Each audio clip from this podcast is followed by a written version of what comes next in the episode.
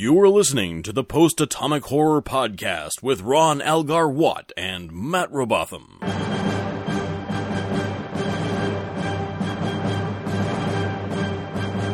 Episode 24 covering the immunity syndrome and a private little war.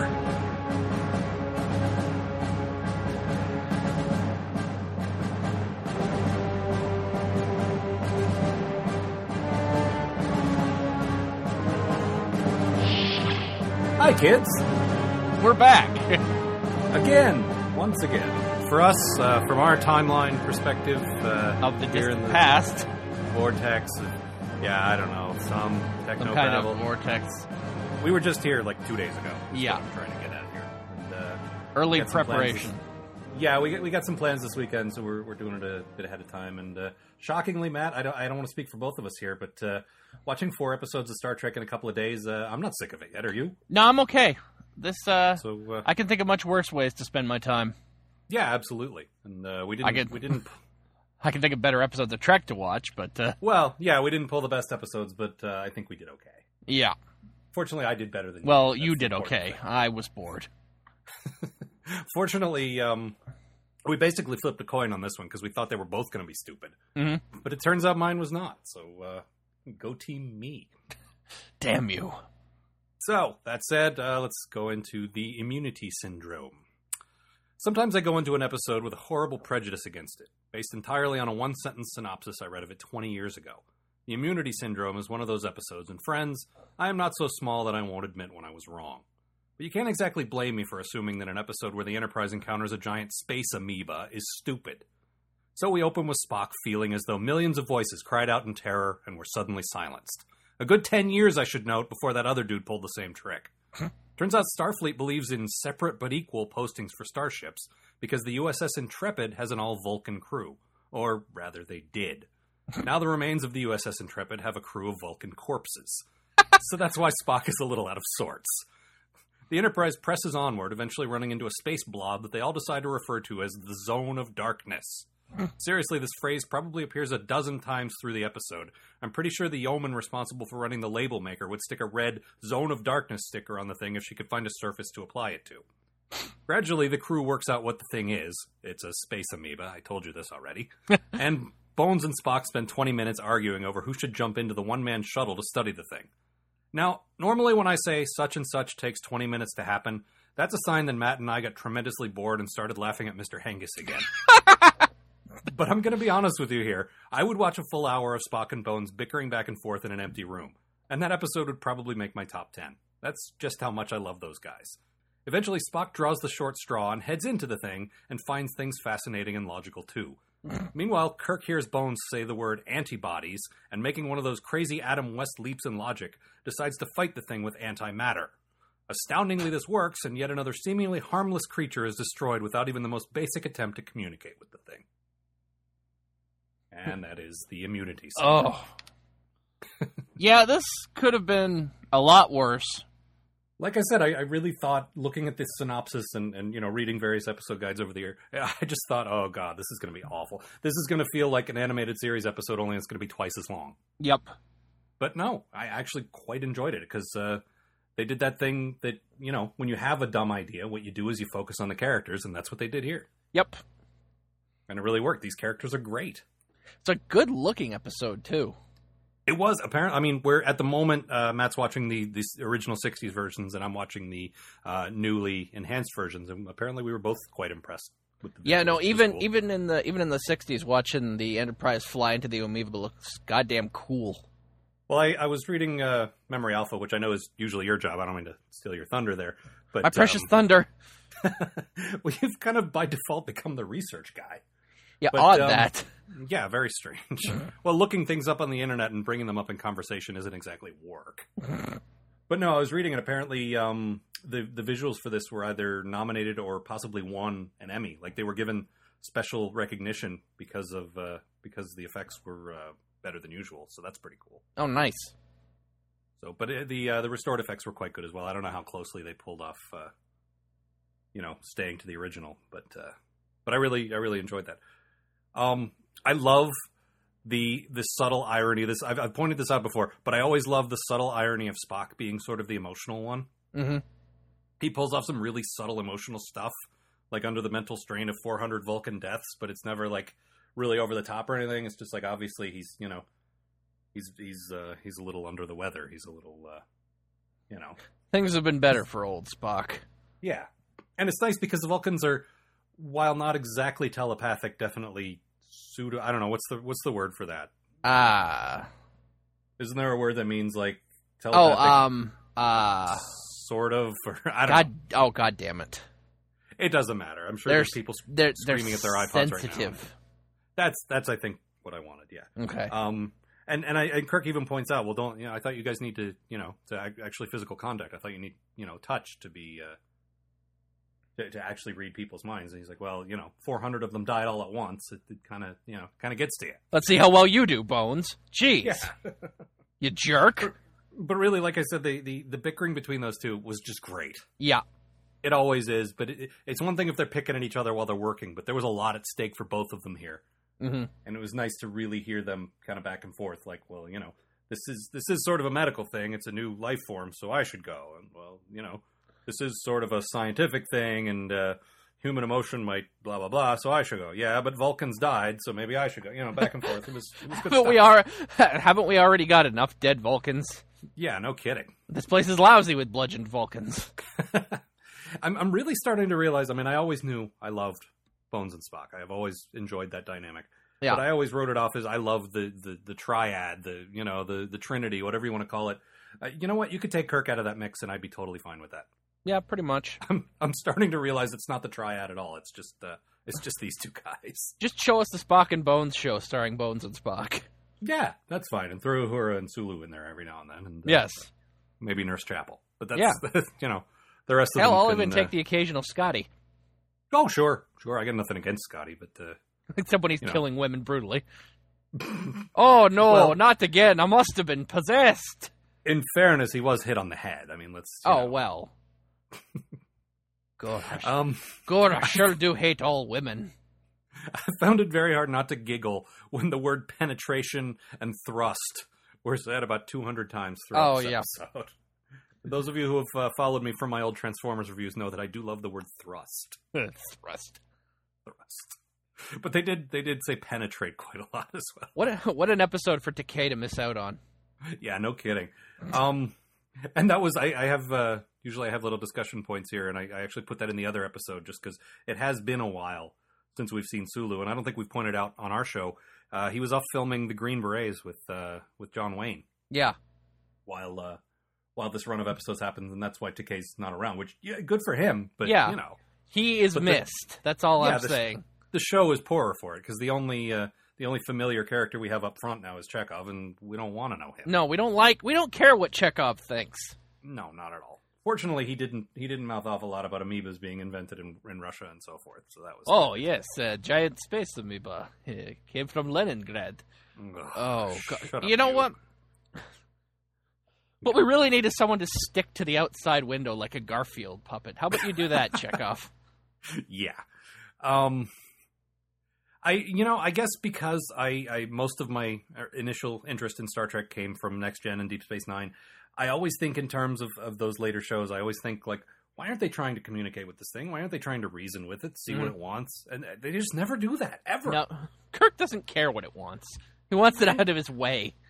I mean, you know, if you, if you look at it as as the basic sci-fi concept that it is, it's a giant cell. Mhm. That means it's something that's alive. That means the things that it's killing are. It's not necessarily doing it out of malice. It's doing it out of defense. Like it's it's defending itself. That doesn't mean it's evil. It just means it's at odds with you. It that doesn't necessarily make it bad. But no, that's enough for Kirk. He just Yeah, well, I mean with it. that's always been the difference between, between Kirk and the uh, the captains that came later. well, yeah, and you know, I mean, I I definitely don't want to get into a whole Kirk Picard thing, but No, uh, there'll be time for that later. but I think it, it speaks less to the differences in the characters and more in, to the differences in the way people thought then and now. Oh well, that's definitely a part of it too. Yeah. I mean, it's it's obvious that Kirk represented, you know, like the best hero that the '60s could offer, and then and then we realized, oh wait, well, while while it is cooler to have someone more masculine swaggering around and doing whatever he wants, maybe that's not the best, you know. Well, I mean, I'm not. picture. Maybe, I'm certainly not the first one to say this, but I mean, he was a cowboy basically. You know, yeah, there's there's some cowboy there. There's some like James Bond there. There's some you know like very classic uh, hero archetypes. Yeah. That, that doesn't mean you have to be a dick. Well, Not all cowboys are dicks. Most of them are. Not all. all the cowboys I've met are dicks. I don't know what nice No. cowboys you're hanging out with. I'd like to meet them. I don't think that you would. they're they're still not very interesting just because they're nice. Matt, this is these are my friends, the friendly cowboys. anyway, we'll get to cowboy the cowboy planet next season. Oh, Let's not get Lord. ahead of ourselves here. We were looking at uh, we're looking at the rest of season two. We had Gangster Planet. Uh, Mhm. we have Nazi Planet coming up, I think, next week, and then uh, we have Roman Planet coming after that. Yep. It's like all in a row. Suddenly, we have all these uh, you know Earth similar cultures, and Yep. then next season we have Cowboy Planet. So, Ugh. uh, anything else? I, I, I noticed a distinct lack of original planet, but uh, Well, yeah, not- that's not- fine, I guess. I you know I don't have a ton to say about this episode. I mean, I loved it. I loved the character stuff, but Mm. it's just there's not a you know there's not a lot to analyze. I mean, Yeah. it was good. It was a, it was a great sort of bottle ship where they just mostly stayed or bottle show where they mostly just stayed on the on the ship. But Oh, there's not a lot more to say. This was the first time I noticed this season, and I mean, I guess it's been around forever, but the the sets they have are huge. We Oh, gotta yeah, look engineering. at we gotta look at engineer. Engineering is fucking enormous. Yeah, I thought uh, I thought that was more of a conceit for next gen, where Geordi had this this big area to, to play in, and he he could get up on the rafters and all that. But no, Scotty's got the same area. Yeah, He just like he hasn't spent a lot of time down there, as we've pointed out before, and it's nice to see him down there. And Yeah. yeah, you're right. That set is huge. like you know you've got his office, you've got the lower area, the upper area, and there's all dudes walk working in the background. It's really cool.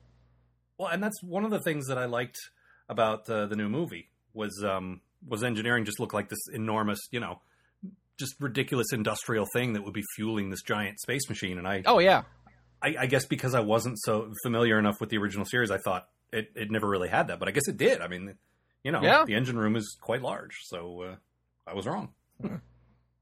but no, that is very cool. He was up on the he was up on like the second level, and you could see through this mesh behind him that the main engineering was down below, and all kinds of guys screwing Yeah. around, and it was it was great. And I mean this is also a very bi- like I, I mentioned before how much I like seeing the Enterprise busy, and Oh, yeah. this this thing was lousy with extras. Well, and that's the thing is like when they do a bottle show, as they call them, we're we're using their little internal lingo, but Right. we've read so many episode guides that it just feels like a a natural thing to us. But that's what that means. that They're just a they're bottle kinda- episode or one that takes Well, place they're- entirely upon the ship. Yeah, they, an episode where they don't have to build new sets or go on location Yes. To save money. It, it's nice because obviously they saved a little money, but then they poured that into extras and stuff. So yeah, you get you get the feeling it's not just characters with speaking roles. There's every now and then it's nice to see when Kirk says, "I'm responsible for the lives of 400 whatever crew." It's nice to get the feeling that there are probably that many people there somewhere. Yeah. Whereas occasionally it feels like he's responsible for the lives of four people. He doesn't really care what happens to Chekov, so Well, let's be honest. Nobody really hmm. cares what happens to Chekov. As long as he doesn't reach captain, that's the important thing. Koenig barely cared what happened to Chekov. All right. Anything else about this one? Or you ready to I think that's it. your ridiculous episode? Oh God, fucking okay. a private little war. God damn. Kirk, Spock, and Bones are exploring planet just like Earth 6 in the on location sector, a world with human like inhabitants who have yet to evolve beyond bows and arrows. Uh, this theory is disproved when one tribe pulls guns on another. Kirk uses quick thinking and the ancient art of hucking a rock at someone to save the gunless natives, and he and the rest of the crew beat cheeks back to the Enterprise. They manage to escape, but Spock gets shot, getting green blood everywhere, which was kind of cool. A Klingon ship appears, and Kirk and Bones go back to the planet in disguise to see if they can discover where the guns are coming from. The fact that they haven't guessed that Klingons that the Klingons might be d- dropping them off makes me an, an exceptionally sad panda. Arriving on the planet, Kirk is almost instantly attacked by a Mugatu, a large white-furred ape with a single horn, three spines on its back, and poison fangs. Now, picture that in your mind, and I guarantee you that it is still infinitely more stupid in real life. Kirk fails his saving throw and is poisoned by the venomous fangs of the fearsome Mugatu. Ugh. And Bones, th- and then Bones zaps it with a phaser and takes Kirk to the gun to the gunless tribe's leader, Tyrese. Tyrese is an old friend of Kirk's, and he and his hot wife, Lady Macbeth, take them in. Bones, in an effort to keep Kirk warm, uses his phasers to heat some rocks up. Lady Macbeth sees this and begins to cover the pre- covet the precious phaser. She convinces Tyrese to tell her about Kirk, and then apparently uses voodoo to cure his poisonous bite from the sinister and dangerous Mugatu. Ugh. Kirk regains consciousness, and everyone discusses where the other tribe is, is getting their guns. Kirk suspects that the Klingons have been selling the guns and reasons that they may be able to get to even things up. Kirk and Bo- Bones go on a spying mission to the en- to the enemy tribe's camp and confirm that yes, Klingons have been pro- have been providing them with guns. Uh, we also meet the main Klingon, who is the most Klingon-y Klingon we've seen so far. He he looks awesome. Yeah, he. Uh, Kirk and Bones return to Tyrese's ca- tribe and begin explaining how to build and use guns. Tyrese is a hell of a shot, but he refuses to kill anyone, so Kirk tries to convince Lady Macbeth. Lady Macbeth tries to seduce Kirk, and they make out while Tyrese watches and strokes his gun. Wait, that came out kind of wrong. Uh, anyway, Tyrese runs off, and another terrifying Mugatu uh, attacks. Kirk fights it off, saving Lady Macbeth, who then bonks him on the head with a brick and steals his phaser. She takes it to the enemy villagers, who try to rape her because we haven't had enough of that lately. There's a fight between the villagers, and Lady Macbeth is killed. This pisses off Tyrese, who takes Kirk up on his offer of guns. Kirk and Bones return to the Enterprise, pleased to see that Spock recovered from being shot in the back over a matter of $80. and then Kirk makes another stupid goddamn remark about the goddamn Garden of Eden. Ugh, enough with the Garden of Eden already. All the time with this. Oh, this planet we landed on. It's such a Garden of Eden. And then But something the bad is, it happens. never is. No. it, it never is the Garden of Eden. Like it's not. I look. I get that as a metaphor. I get the the perfect place where the people are wholesome and whatever. But these people were already fighting before you got there, so already the metaphor doesn't hold up. Plus, it's all rocky, and I'm pretty sure the Garden of Eden was just uh, was just green. I just want to see them beam down to like like Yellowstone Park or something. Be like, it's a natural Garden of Eden, Jim. Ugh. Just like the Garden of Eden. And then uh, a man and a woman in fig leaves come, you know, pop up. Then, then Yep. okay, fine, that'll be fine. Haven't you people- and so forth. and then they uh, violate the Prime Directive by introducing them to pants. Very nice. Um, you know, I guess this one was supposed to be a, a, a, a thing about Vietnam. Yeah, it Like, felt I like mean, one of those ones that's supposed to be like, oh yeah, it means something and stuff. Well, you know, I mean, I mean the the, and I don't, I mean, I know my 20th century history okay, but I don't know the, all the particulars. But uh, you know, basically, the Soviets were, were supporting one side, and we were supporting the, the U.S. I say we, I forget that you're not from here. yeah, not um, my problem. nor are many of our listeners. So I apologize for that. Uh, we, the United States, uh, supported the other side, and we kept arming, you know, both sides in an attempt to, uh, you know, have the team we were rooting for win. And so I guess I can see that as a as a basic metaphor. The problem is. It, Kirk is leaves totally fine with the fact that he's just given them guns and, and escalated the conflict. He's Yep. the lesson appears to be we're we're doing the right thing in Vietnam. Stay the course. that ain't right. Uh, I mean, if you're going to protest it, that's great. Using science fiction to make political commentary, even if I don't agree with it. Yeah. In this case, in this case, I would. But for the most part, you know, even if I don't agree with it, I still like. That's one of the things science fiction can do well if you do it right. Yeah, unfortunately, exactly. Star, unfortunately, Star Trek usually doesn't. no. It doesn't here. It doesn't in Next Gen or DS9. It just it it's it's too broad. I think they just they can't really pull it off. But here, it's just uh, Roddenberry apparently wrote the script, and you could tell. Yeah, no, no surprise there. Yeah, bit heavy-handed. they made a reference. Uh, Kirk mentions that he was there as a as a young ensign or lieutenant or whatever, or, you know, like uh, some years, ago, like twelve years Yeah. ago or something. And his like he had been there before, and his landing party filed the report that ended up uh, making the Federation decide to implement the Prime Directive. Yeah, um, So it's not that he wrote it, but he definitely contributed to the thinking that that made it happen. Uh, that seems um, wrong. see, to me that makes a lot. That makes it make a lot more sense. It's just like, well, I helped write the Prime Directive. Why do I have to listen to it? Yeah, look, it's Brannigan's I law. get the, I'm- I, I get the intention. Yeah, look, I I'm following it. Maybe I'm not following it to the letter, but I'm following it to the spirit. You know, Yeah, and who should know better than me, Captain Kirk? it Good says day. written by James Kirk. So Yeah, there you go. James R. Kirk. well, that was my name back then. I changed it later. Never mind. Um, the R stood for wrote the Prime Directive. so I'm I'm 80 percent sure they went back to those Gorn rocks again. Yeah, I'm pretty sure they did. Like they shot them from a reverse angle, so you couldn't see that one rock jutting out. Yep, the Gorn Rock. But you know, I've been to Southern California. I know there's more locations than that. I've been to them. You really can't pick another, maybe more Eden-esque place. so yeah, that's uh, that was that was unfortunate. Although you know, I I do I giving them credit. Okay, maybe it's not uh, it, it's not different enough, but it is on location. It's not just Well, a yes. set, which is all right. Yeah. No, they used the paper mache budget on the caves. Yeah, and that was that's the thing too. When you blend uh, the the locations with with filming on set, unfortunately, I don't really buy that they're walking out of natural sunlight into you know what's clearly uh, what's clearly a couple of stage lights and some paper mache. That just that Yeah. for me. Um. Oh, you you didn't mention uh, Doctor Mbenga. Oh yeah, uh, uh, for most of the episode, Spock is e- either extremely hurt or in a coma. Yeah, like you mentioned at the beginning, he got shot and they took him back to the ship, and he wasn't he wasn't down there for the rest of it. Yeah. Uh, so they bring aboard Doctor. It's Doctor Mbenga. Yeah, they they say it a little less awkwardly, but I like saying Mbenga.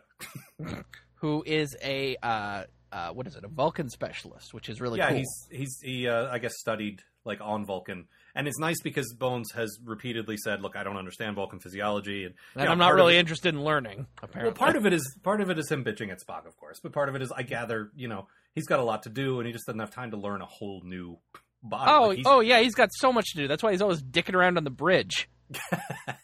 you know that's his day off. but no, it, it is cool. You know, there's as far as we know, one Vulcan on the ship. It's nice that they brought in a specialist just for him. Yeah. I mean, I don't know that there are any lower crewmen who are Vulcans because they put them all in the Intrepid. I think separate but equal. But uh, no, it was cool. Um, also, the Vulcans have to drink from different water fountains. well, that's unfortunate because I was about to mention that Doctor Mbenga is a black dude, and now it just feels weird and awkward to say that. Well, yes. But no, I, I do like pointing out when uh, you know because it is the '60s and they are still not quite up to the uh, the standards of uh, equality, political Mm. correctness, whatever you want to call it, that we are now. It's I, I always like to point out when a woman or like a black dude or an Asian dude or you know someone who isn't a white male gets a prominent role, and it Yeah. was it was nice that the expert was a black guy in 1968. That was probably a big deal. Yeah, that was really cool. And I'm pretty sure that character's come back. I, the name sounds really familiar to me for some reason. Well, I've I've read him in a lot of the books, but I don't know if he's come back in the show. I hope he does, but I don't Hmm. know. I don't know that he does. Um, there's that bit where um, he says uh, Spock's in some kind of a trance, like the the Vulcans sort of meditate, and uh, you know, it's part of their healing process. When he comes out of it, do whatever he says, just whatever he tells you, do it. He says Yep. this to uh, Nurse Chapel, and he walks out. And so he wakes up. He's like, "Christine, I want you to hit me. I want you to hit me as hard as you can. Hit me in the ear." yeah. So Uh, Leonard Nimoy also would fight Shatner, by the way. Very nicely done. Um, so she's reluctant, of course. She's got a, she's pining for Spock secretly, but also she's a you know she's a nurse. She doesn't want to hurt him. Mhm. No, you, you have to snap me out of this. You have to hit me. Fine. So she starts wailing on him, and then Scotty walks in. What are you doing? I can't leave you alone for a minute. You start hitting him. no wonder I hate old women. so yeah, this is was- exactly what I can expect from you. I mean, it was it was a bit farce, like a bit of a farce, bit farcical, but uh, Mhm. it was funny. I thought. I just I always feel so bad for for Chapel. Yeah, she really does get the shitty end of the stick most year, most weeks. She gets uh, she has to hit spot. You know, she has to hit the guy she's got a crush on, or she gets soup thrown at her. It's Yep. just- it's one thing or another with her. You also, uh, you also, I mean, you had a lot to cover. I'm not, uh, I'm not criticizing your summary there, but uh, you did leave out the uh, hilarious uh, accomplice of the Klingons. Oh The, uh, yeah. Oh, I knew I knew it would. Uh, there's a lot to absorb, but uh, I knew you'd get it. this dude who looks like a combination of Gallagher and the It's Magic guy. Just he's got that kind of face where you just know Bull. he laughs like ooh, and uh, big bushy mustache. Yep. utterly, utterly the very idea of him. I'm just so happy to be working with you, Mr. Klingon. Yeah. It's uh, he he was probably the first bozo, and he painted over his mustache like uh, like the Joker, like Cesar Romero. No. Um, the Klingon, Yeah, just ridiculous. The Klingon, on the other hand, oh my god, looked so great. perfect Klingon for uh, For Yeah, if you can't do the fo- forehead ridges, everything else was just right. The, the tone of his skin, the hair, the, Yep. the scowl, the facial, like the casting, casting a guy with a nice, just sort of deep set, slightly primitive, angry looking look Yep. to it. You know, like uh, you know, kind of a, a, a protruding brow and you know, Yeah. just a evil looking guy. It was it was great. yeah, Um, I mean we've and, seen uh, some some good Klingons and some shitty Klingons, but th- this guy was by far the best looking one of them. No, and I was I was reading apparently um, they used him as the model for Klingons in season three, and Oh, really? ultimately for for Worf and and the rest. Like he was, they thought this too. They thought he was sort of the quintessential Klingon, and that guy's makeup and, and look was used. Like I said, for the season three guys, and then eventually, sort of that carried over to to Worf, and I guess Oh. some of the guys in the movies. So, Oh, cool. so they thought the same way. They thought, uh, well, we didn't quite get it right with this guy. This guy's close. Okay, now we got it. hmm So that was neat. Oh, that's awesome. Yeah. Um, the note, like I mentioned, my, one of my notes here is uh, I miss Sulu, and I mentioned that already, but uh, Yeah. I'd like to mention it again if I could. Oh, Al, I miss you too. Too.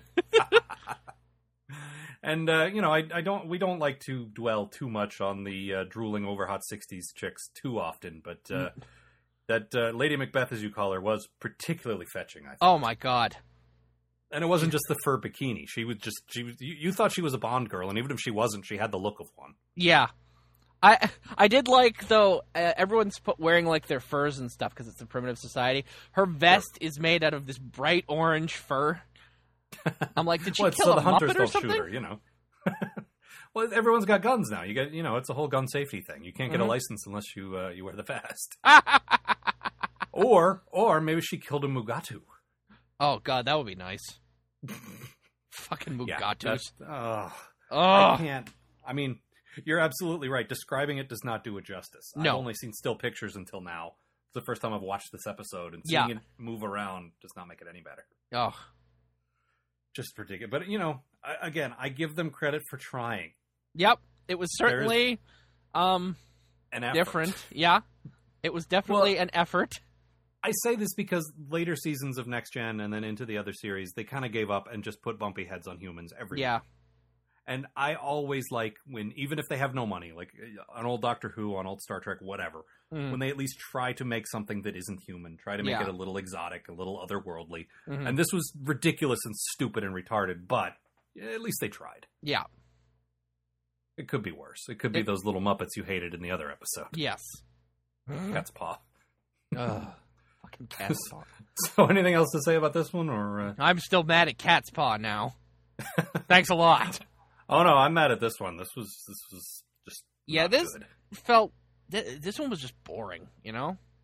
It wasn't only boring. Like I said, if I like when science fiction makes a political point, and again, it, I don't have to agree with it. But No, I, I'm I just- like I like when they use the metaphor of space travel to deliver some kind of a message that you know you might not immediately get on the surface. But they they totally squandered that here. Oh yeah. No, I mean Yeah, I would have been a- fine with that, but like they didn't do it very well. I mean, in, in 1968, 67 or 68, whenever the season was, I think it was Mm. 68. Um, uh, Vietnam was in full force, and you weren't allowed to go on TV. This was still the days where you didn't criticize the government. Like you Right. didn't just go on TV and say, "I disagree with this war that that my country is waging. I think it's unjust." It, like the the job of science fiction and, and other sort of metaphorical genres to me is to to do when you can't say it to to say it anyway. hmm And he he really had an opportunity there to to make a statement, and uh, he fucking blew it. Well, But that what are you sounds like hippie hippie talk to me, Al. But uh, well, again, I don't have to agree with it. That's that's where I that's where I get it. That's my escape hatch for the hippie thing because uh, I do live in Seattle. There's already two strikes against me. oh God, That's a that's a sports expression, by the way. I've heard that. All right. So, uh, anything more about this? Or are you ready to move on? to No, I think we're. I'm think. I'm, I think we're done here. Okay, so for the immunity syndrome, in the future, In the future. starships will be segregated by race. Progress, a woman's purse. Flag on the moon. Flag on How did it get there? flag on Ceti Alpha Five. How did it get there? All right, for uh, for a private little war. By the way, Ugh. stupid title. yes, It, it tries too hard to be cute. I think. they should have called it the Mugatu agenda. Uh, all right. All right. In the future, In the future. every planet with an even slightly pleasant atmosphere will be confer- compared to Eden. Uh, this will give rise to the Federation Type E designation, which refers to any planet with trees and fog that is secretly deadly. Nice. All right. Uh, my my quote of the episode. Like I said, there was a lot of great sniping between uh, Spock and Bones, but this one comes near the end of the episode when uh, when they realize that uh, Spock is alive. Do not risk the ship further on my behalf. Shut up, Spock. We're rescuing you. Why, thank you, Captain McCoy. I particularly enjoyed that one. Oddly enough, I went with basically the same thing. Of course you did. Kirk here. Spock, Captain. I trust all has gone well. Spock, are you alive? An illogical question, Doctor, since obviously you are hearing my voice. Well, I don't know why I was worried. You can't kill a computer. That's you know again we've mentioned this before, but uh, really if there's nothing else to do, we can always fall back on DeForest Kelley and, and Leonard Nimoy doing something cool. Yeah, Bones being glad that Spock is alive. Right. Ugh. So there's that. Um, yeah. So that wraps it up for this week. Um, Mhm. Thanks for listening, and uh, we'll be back soon. Yep. See ya. The Post Atomic Horror Podcast is published weekly and is available via iTunes or on the web at postatomichorror.com. This program is a co production of Ron Algar Watt and Matt Robotham, and all original material contained herein is their intellectual property unless otherwise noted. All clips and references from Star Trek and related media are used without permission from CBS, Viacom, and or Paramount Pictures. Fair use is assumed for the purposes of review and parody, and the aforementioned co-producers do not receive any form of profit for this effort. Listener feedback can be sent to podcast at postatomichorror.com. An on-air response is guaranteed.